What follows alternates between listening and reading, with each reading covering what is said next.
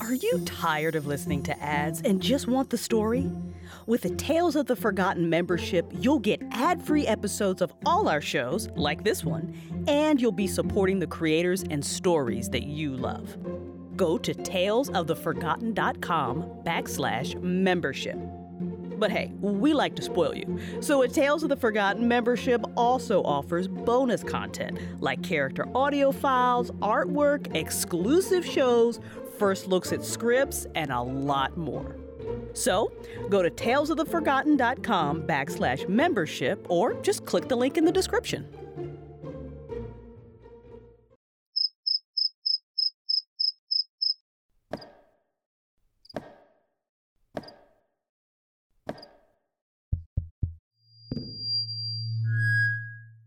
Hello, I'm Daniela.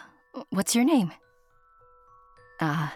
Well, it is wonderful to make your acquaintance. If you've got some time, I'd like to tell you a story that happened not so long ago. Are you ready? Good. Let's begin. Chapter 1. Meet the Crofts. In my dream, the angel shrugged and said, "If we fail this time, it will be a failure of imagination." And then she placed the world gently in the palm of my hand. Story people. Once upon a time... No, wait. You're an adult. That's not catchy enough for you. One moment. It was a dark and stormy... No. That won't do either. Just a second... Colin Croft wasn't the type of man you'd see behind bars. Neither was his wife, Nia. In fact, the Crofts were not the type of people anyone would ever accuse of wrongful parenting. Regardless, that's exactly what the charge was against them. It was a very serious charge, punishable by... Well, let's not get ahead of ourselves. We'll start at the beginning. Allie! Ethan! Let's go! We're coming, Dad. What's all that stuff? Stuff for our experiments. Dowsing rods and a few crystals and an electromagnetic... What's a dowsing rod? It's used to measure the Earth's energy field. I want to see how strong it is around the stones. The chambers are on ley lines, too. Exactly. They probably have some untapped power. Colin's amusement with the conversation deepened the laugh lines around his mouth. I dare say he was a handsome fellow, the lines of gray decorating his black hair like the tinsel on a holly tree. And always one to keep schedules, he ushered his children outside and locked the front door. Powers, huh? Don't say it like that, Dad. Don't you know about quantum physics? They walked over to an SUV where Nia Croft was standing, talking on her cell phone. She smiled at her children and mouthed, "I'll be right there." Colin glanced at his wife and tapped his finger against his watch in an attempt to get her to hurry along before he got in the driver's seat. Is that what you're learning in school? No. They don't teach us about that type of stuff in school. We just memorize and regurgitate facts that we'll never use again in our life. They should, though. It's way more interesting. Hey, regurgitate is a big word. I bet you learned it in school. Totally missing the point, Dad. I know. Well, look, as long as your independent research doesn't interfere with your homework, you keep doing what you're doing. Allie pulled out her cell phone and put in her headphones, the telltale sign that a teenager had had enough of parental wisdom. Ethan had long since stuck his nose into his copy of Yes magazine. He was 12, 4 years younger than his sister, and unlike Allie... had given up trying to convince his parents that their worldview was incredibly limited. Adults thought they knew everything, or at the very least, more than their kids. Ethan was of the opinion that while that was true in some cases, something happened to adults that sucked out their imaginations. It was like the adult rite of passage to stop believing in the fantastical once they reached a certain age. Ethan was determined that neither he nor his sister would ever get like that when they grew up. Did you make that promise to yourself as a child? Did you keep it? Ready. Let's go. I thought we said no work today. It wasn't work. Hey, you two back there. Ready to have some fun? Oh, yeah. I got the dowsing rods. Cool.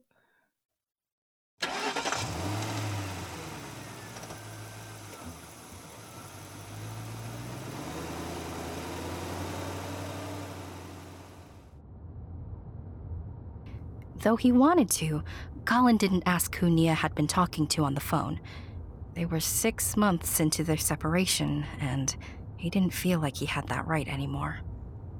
The family lapsed into a comfortable silence as they made the 45-minute drive to their destination chosen by their children.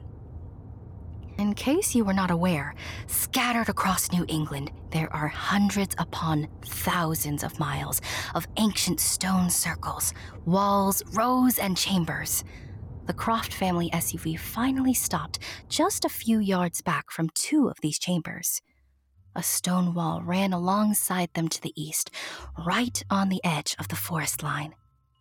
It was a pretty enough sight, with the multicolored leaves of fall hanging from the trees and scattered over the ground, decorating the earth. So cool! The young lad put his magazine away. Now, his nose pressed against the window. The moment Colin turned off the car, Allie and Ethan scrambled out and raced over to the chamber. Colin and Nia, as adults do, were slower to get out of the car, taking the time to watch their children's excitement with affectionate amusement. Colin tucked his hands into his jeans pockets and stole a glance over at his wife. She looked good. She always did. But more than that, she looked happy. She looked content. It was chilly and her dark-skinned cheeks were rosy because of the wind. Her dark brown eyes were lively, much more so than they'd been the last 2 years of their marriage. Or so he thought. So, what's his name? We're not doing this today. I'm not doing anything. I was just asking. You're never just asking, Colin. I promise I won't beat him up. I tell you, it was positively precious when he was rewarded with the slightest twitch of her lips, a telltale sign of her amusement. She gave a tiny shake of her head, looking away from him and back at their children. Jacob. Colin's jealousy flared. Oh dear. It made his shoulders square and his jaw set. Colin nodded curtly, and because she was right, it really wouldn't be fair to the kids if they did this today, walked away from her. Nia sighed. They act like children sometimes, adults, especially when they're hurt. And like children, Colin made an assumption that wasn't true. But Nia hadn't corrected him either, and perhaps she should have. Who knows? Let's continue. Guys, you gotta come see this! The doorway was typical, but short. Nia and Colin had to duck passing through it. They were able to straighten to their full height when they got into the chamber, but the ceiling was still low, so much that there was maybe an inch between it and Colin's head. There was nothing remarkable about the inside of the chamber, except that it was a lot cleaner than either Nia or Colin had expected. But that was a passing thought. Sunlight streamed in through the one window, spreading the light perfectly. The stone walls were smooth, the floor sprinkled with only the occasional leaf that blew in through the window. Ethan held his dowsing rods crossed lightly over the top of one another and was walking slowly around the perimeter of the chamber. Allie held her video camera and was panning around in a circle. How cool is this place? Very cool. Getting any readings? Here, give me the camera so you can get in the shot. Wait, you and Mom have to get in the shot first, Dad. I want to take a picture too. Colin and Nia walked to the middle of the chamber. There is sometimes an awkward moment when two people who haven't touched each other in what seemed like a very long time are forced into intimacy. Not because they don't want to, but because they do. And, as adults are prone to do, they've overcomplicated something so simple. So, there they stood, nearly shoulder to shoulder, their smiles a little strained. Ethan glanced at his parents and could sense how uncomfortable they were immediately. Children are very in tune to those sorts of things, in case you didn't know. Like children often do, he decided to make it worse. Get closer, Mom and Dad. We'll block your light if we do. Seriously? If you two don't get closer, I'm going to banish you to another realm where you're permanently stuck together. Allie and Ethan didn't realize it, but the moment Allie said, banish you to another realm, the chamber did what it's meant to do, which meant that Nia and Colin Croft disappeared.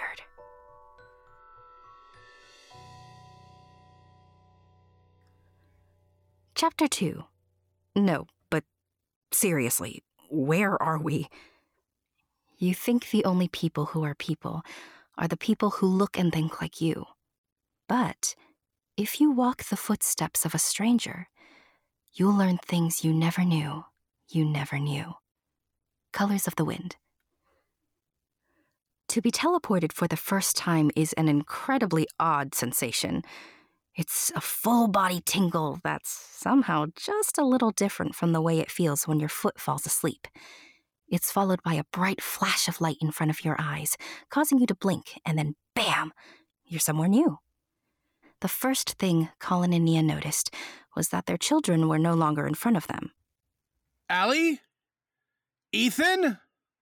Nia was the first to realize the chamber was different. There was the same window behind them, but it was dark out. Inside the chamber, there were rectangular-shaped crystals embedded into the stone, and they were glowing, providing the room with a warm, soothing light. Colin? What just happened? I don't know. Allie! Ethan! If they needed more proof that they were not where they had been originally, here it was. Night had suddenly fallen, an almost full moon hanging low in the sky. As Colin and Nia exited the chamber, it was easy for them to see that the landscape was nearly identical because tall, gleaming silver rods stretched a good 7 feet above the ground. Circular-shaped crystals sat on their tops, glowing with the same soothing tone as the ones inside the chamber. It wasn't quiet. The woods around them were alive with wildlife. But Nia and Colin noticed that while some sounds were familiar, others were not. In between the cricket's hum and the true katydids, there were voices and giggles, but they were faint and sounded to Nia and Colin almost ethereal. Ethan! Allie! Is that you out there? That's not them, Colin. How did we lose daylight? Where are we? And where are the kids? Now, usually when faced with the sudden disappearance of one's children, parents are highly upset, frantic even. Colin and Nia, while concerned, were not at that level of panic. That was because instinctively, on a level they were not yet ready to recognize, they knew their children were fine. Before either one of them could answer the other one's question, they heard voices echo out from the chamber. A second later, out walked a very handsome man with long, straight blonde hair, a pointed nose, and Colin and Nia realized with some amazement, pointed ears. Very pointed ears. Elf-like pointed ears. With the man was a young boy, no more than 8 or 9, that shared his father's remarkable features. He was looking up at his father in pure, childlike excitement. That was great practice, Dad. You did exceptionally well. Your mind is getting stronger every day. It was then Calanon noticed Nia and Colin. At first, he looked surprised, but not for the reason you might think. Oh my goodness. Well, hello. We usually don't see you in these parts. Kapui, I thought I'd have to travel 100,000 miles to see you. Now, Thalion, don't exaggerate. Humans don't live that far away. At this point, Colin and Nia were both thoroughly confused. They looked at each other, then back at the couple. Colin frowned. His first thought was that the man in front of him was obviously a lunatic. Nia, on the other hand, thought the man must be playing with his son and was loath to break character, whatever that might be. Excuse us. I'm Naya. This is my husband, Colin. Did you just come from inside that chamber? Well, hello, Colin and Nia. I'm Calanon, and this is my son, Thalion. And yes, of course we did. It's the fastest method of transportation around here, and it's high time for Thalion to exercise his mental muscles. Didn't you come from the chamber? Transportation? That chamber? Yes, that chamber. And your son knows how to operate it? Very well. He gets better every day. How is he able to do that? With his mind, of course. With his mind? Yes. How else would he do it? With a button or a control panel or something more realistic, maybe? Calanon was beginning to grow uncomfortable under Colin's disapproving eyes. He took a step back from Colin and Nia, drawing his son closer to him.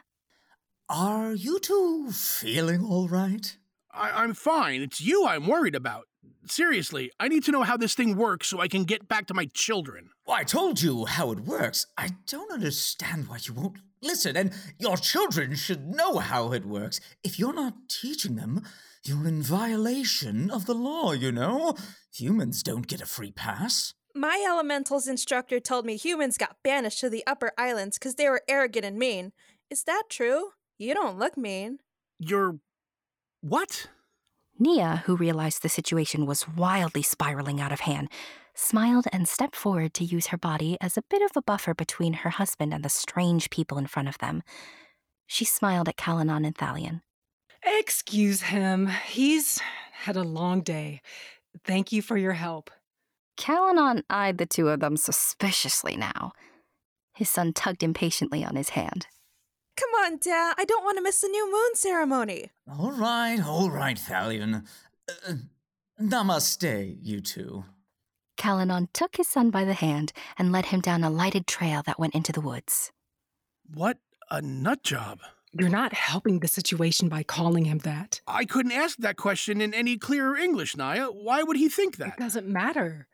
We've obviously gone somewhere. Let's just figure out how to use this thing. That's ridiculous. We couldn't have gone anywhere. Look around, Colin. Did you see these light posts earlier? Or how about the ones in the chamber? It's impossible. How could we have gone somewhere else? That's the million-dollar question of the day, isn't it? I'm going back inside to try to figure out where the control panel or whatever is. Yeah, you do that. I'm going to go walk over to the SUV, get my cell phone, and call the kids to find out where they are. Yes, do that. Nia turned her back on him, walking into the chamber. Colin stood there for just a moment. He gave his head a hard shake and stalked off in the direction he was certain he'd left the car. Funny thing about fear-based certainty against an impossible gut instinct. One always wins out over the other. Guess which? At any rate, Colin walked and Colin walked. Sometimes in a straight line, sometimes in a circle. He backtracked. He stopped and started and walked forward again. But try as he might, he could not find the location they left the vehicle. It was as if it simply didn't exist anymore. Nia wasn't having much better luck inside the chamber. She searched the walls, the floors, and the strange lamps. She pressed on stones, ran her fingernail into crevices. She even kicked the wall a few times when her frustration got the better of her. But try as she might, she could not find the chamber's control panel. Though in two different places, Nia and Colin gave up their searches at the exact same time. Nia dropped her back against the wall, her arms folded in front of her, a deep, frustrated frown on her face. Colin began his walk back to the chamber, stomping a bit like a frustrated child. And at that moment, inside the chamber where Nia stood, the Malak arrived. The Malak were the police force of Maketh, the place Nia and Colin journeyed to. Rest assured, it is not so far from your own dimension. The walls between dimensions are much thinner and easier to traverse than you might imagine. The Malak appeared human, but were deceiving creatures, capable of shapeshifting into the animal they most resonated with. The two that appeared in front of Nia were wearing immaculately pressed dark blue uniforms. What gave away that they were not human were their tails. Curved, bushy tails like you'd find on a Siberian husky extended from their backsides. A space was made in the uniform to accommodate their physique, of course. Nia was quite startled at their appearance because they literally just appeared. There was no warning. One minute she was alone, the next she was not. To be fair, there was some warning, but if you didn't notice what to look for, it would be easy to miss. When one is about to teleport oneself, the space in front of them ripples ever so subtly, taking on a water-like quality, a translucent ripple in the fabric of space and time. Nia blinked several times, staring at the men in clear shock. They didn't look nearly as surprised to see her. Are you the human known as Nia? Well, poor Nia just couldn't find her voice. Once she got over the fact they appeared out of nowhere, she noticed their tails. And when her brain confirmed that what her eyes were seeing was correct, that was more a shock than poor Nia could take, and she fainted. Thankfully, Malak are very fast creatures, and the one without a mustache caught her, saving her from a painful bump on the head. At that moment, Colin walked into the chamber.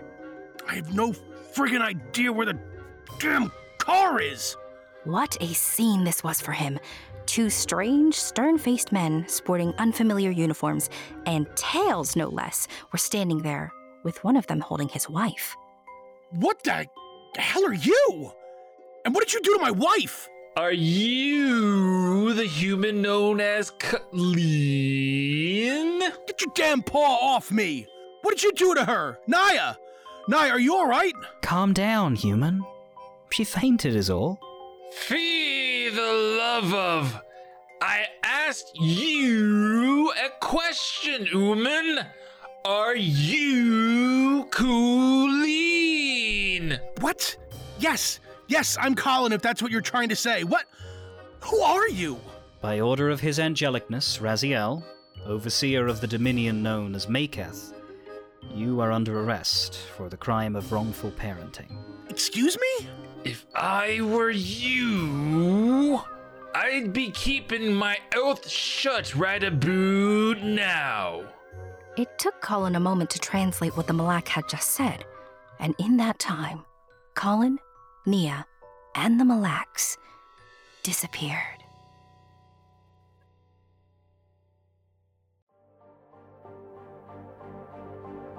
I hope you've enjoyed listening to A Fairy Tale for Adults.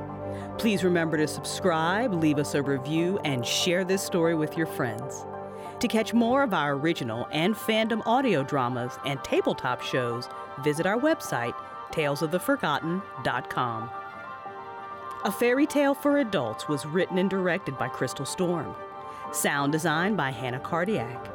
Starring, in order of appearance, Zoe Lee as Daniela, the narrator, Robert Patrick as Colin, Kay Riley as Allie, Ren Alberg as Ethan, Tara as Nia, Adam Corman as Calanon, Guama Harstanel as Thalion, Joe Moyer as Barley, and Gavarok as Charlie. Join us next Tuesday for Episode 2 of A Fairy Tale. And don't forget to join us for our live listen parties and after shows with the cast and crew of A Fairy Tale. To learn more, you know what to do. Go to our website, talesoftheforgotten.com.